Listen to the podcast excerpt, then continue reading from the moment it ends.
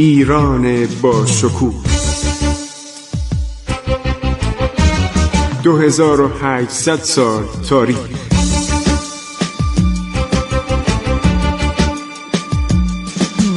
عبور از تاریخ.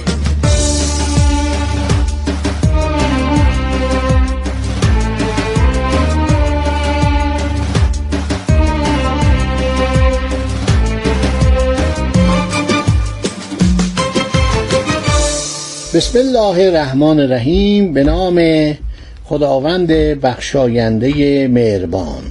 با سلام و عرض ادب و احترام به حضور شما شنوندگان گرامی رادیو جوان من خسرو معتزد هستم درباره نادرشاه و فتح ترکستان یعنی تمام جمهوری های کنونی آسیای مرکزی صحبت می کنم در سال 1153 هجری قمری.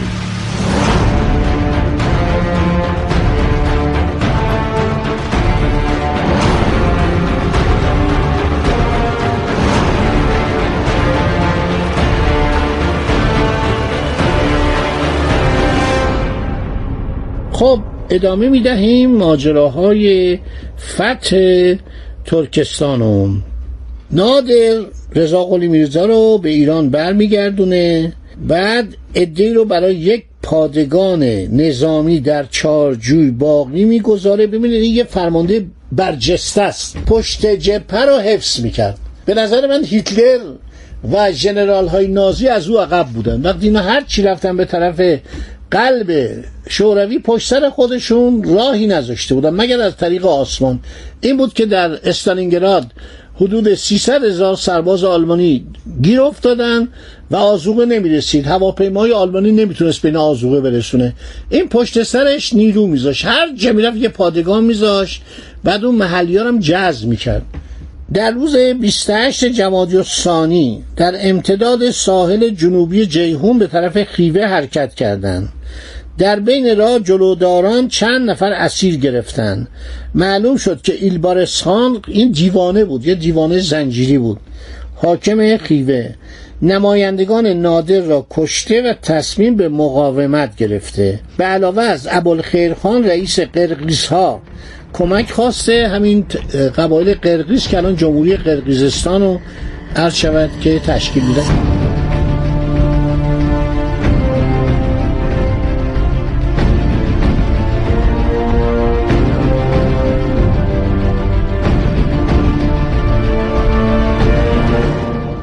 خیلی خوب. نادر هر شود حرکت می‌کنه و می‌فهمه که ایلبارسخان می‌خواد علیه او بجنگه.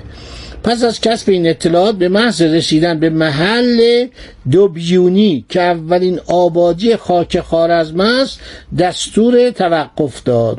چون از این به بعد به علت خمیدگی رودخانه از مسیر منحرف و نمی‌شد تدارکات را به وسیله حرکت دادن کشتی ها انجام داد این بود که مقدار لازم آزوقه و علیق از کشتی ها به ساحل پیاده نمود و ادهی برای حفاظت دوبیونی گذارده از آنجا متوجه خیوه شدند. در حقیقت دوبیونی دومین مبدع عملیات شد. این کلماتو چون ترکی بوده من نمی‌تونم اینو دقیقا میگم دو بیونیه یا دو بیونیه بعد از اینجا ادعای شناسایی اعزام میشن فرمانده آنها به زودی اطلاع میده که طبق اطلاعات حاصله ایلبارس با عده زیادی از ازبک ها و توپ و تفنگ به قلعه هزار اسب قلعه خیلی معروفی بوده که قلعه مستحکمی در 20 کیلومتری دو بیونیس پناهنده شده قصد مزاحمت و دستبرد به ارتش را دارند. قبلا هم کلیه آزوقه و علیق موجود سر راه را به قلعه کشیده یا از بین برده و هیچ چیزی در سر راه پیدا نمی شود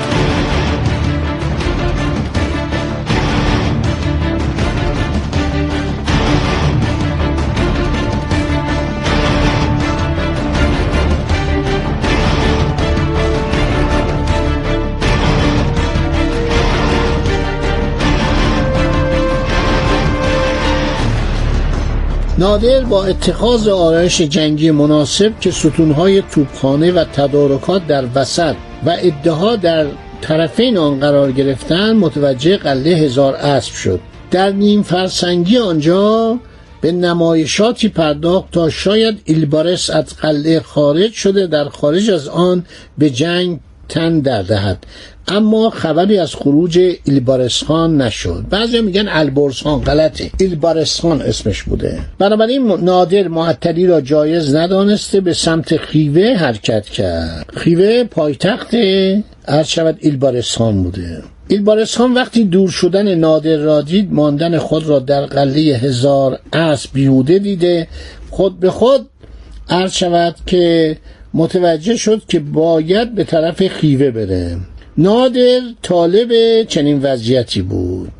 زیرا ایلبارسخان از قله بیرون کشید در زمین باز می‌خواست بهش حمله کنه. نادر استاد عملیات توپخانه بود در زمین باز و دیدید که با اشرف افغان چه کار کرد. چه در مهمان دوست چه در مورچه خورد و چه در زرغان. نیروهای افغان رو به توپخانه بست و به زنبورک بست و اینا رو تارمار کرد. خب نادر رفت عرض شود که قله هزار اسب رو رها کرد. گفت من دور این قله باشم ممکن است ابوالخیر خان متحد ایلبارستان با قرقیزهای خودش به زودی برسه از پشت سر منو مورد حمله قرار بده. قوای ایران بین قوای ایلبارس و ابوالخیرخان درگیر بشه و شکست دشمن به قیمت گرانتری تمام بشه.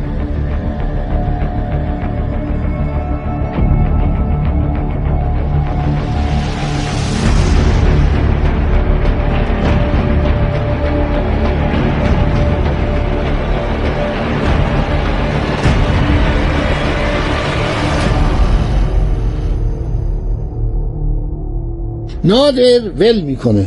خیلی جالبه این تاکتیک رو در جنگ جهانی دوم آلمان نازی به کار می‌برد. چه در بلژیک چه در فرانسه چه در روسیه. یه قله ای که مقاومت می‌کرد رهاش می‌کردن. رهاش می‌کردن می‌رفتن جلو و اون قلعه تقریبا بیفایده می‌شد. یعنی کاری نمی‌تونست بکنه. نیروهای زرهی هم تو جلو می‌رفتن تانگا میومدن به این می‌گفتن عملیات بلیتزریک عملیات بلیتزریک یعنی عملیات برقاسا نادر قله رو ول می‌کنه. قله هزار اسب خیلی محکم بوده و میره جلو میره به طرف خیوه. ازبک ها که از قله هزار اسب خارج شده بودند قوای ایران را مورد تعرض قرار میدن و از هر طرف به حملات شدیدی مبادرت می‌کنند. رزم سختی بین طرفین در می‌گیرد. ایلبارس خان متحورانه میجنگد اما شکست می‌خورد. تا به مقاومت نمی آورد و به داخل قلعه پناهنده می شود نادر صداش خیلی بلند بوده. قد قامت پهلوانی داشته. آقای رستم بوده. تبرزین دستش می گرفته پیشا پیش ارتش حمله می کرده یا سوار بر اسب یا پیاده.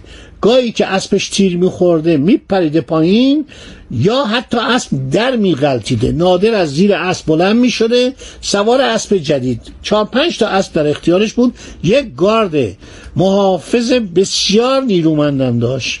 این که در پیشا پیش ارتش حرکت کنه سربازا رو به هیجان می آورد. و اینا فریاد میکشیدن یه شعارهایی می‌دادن فریاد میکشیدن و این فریادها رعداسا بود. به محض اینکه ایلبارس خان به داخل قلعه پناهنده میشه نادر قلعه رو محاصره می‌کنه آن را زیر آتش توپخانه و زنبورک می‌گیره. زنبورک ها زیاد قوی نبودن ولی توپخانه نادر با اون توپایی که از هندوستان آورده بود. و با اون توپایی که توپسازان عرض شود روسی براش ساخته بودن توپخانهش فوق العاده بود. و واقعا نادر افسر توپخانه است.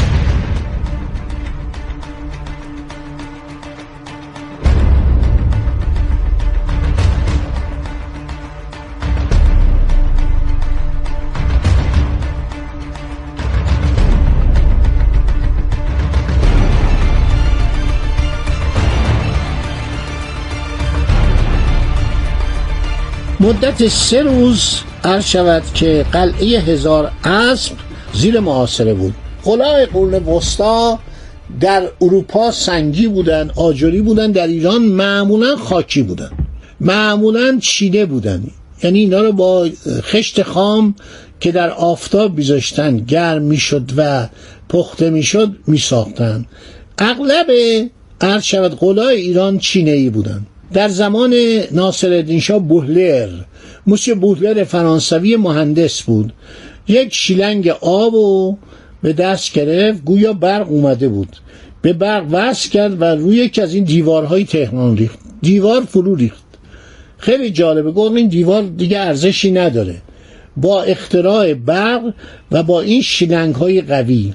این یک دیوار تهران و فرو پاشان. گفت این دیوارها به درد نمی‌خوره. و خیلی جالبه که در اروپا هم استحکامات از بین رفت. یعنی آمریکایی ها مطالعات که می‌کردن می‌گفتن دژ ماژینو که فرانسویا جلوی آلمان ها ساخته بودن در مرز آلمان به هیچ وجه تسخیر پذیر نیست.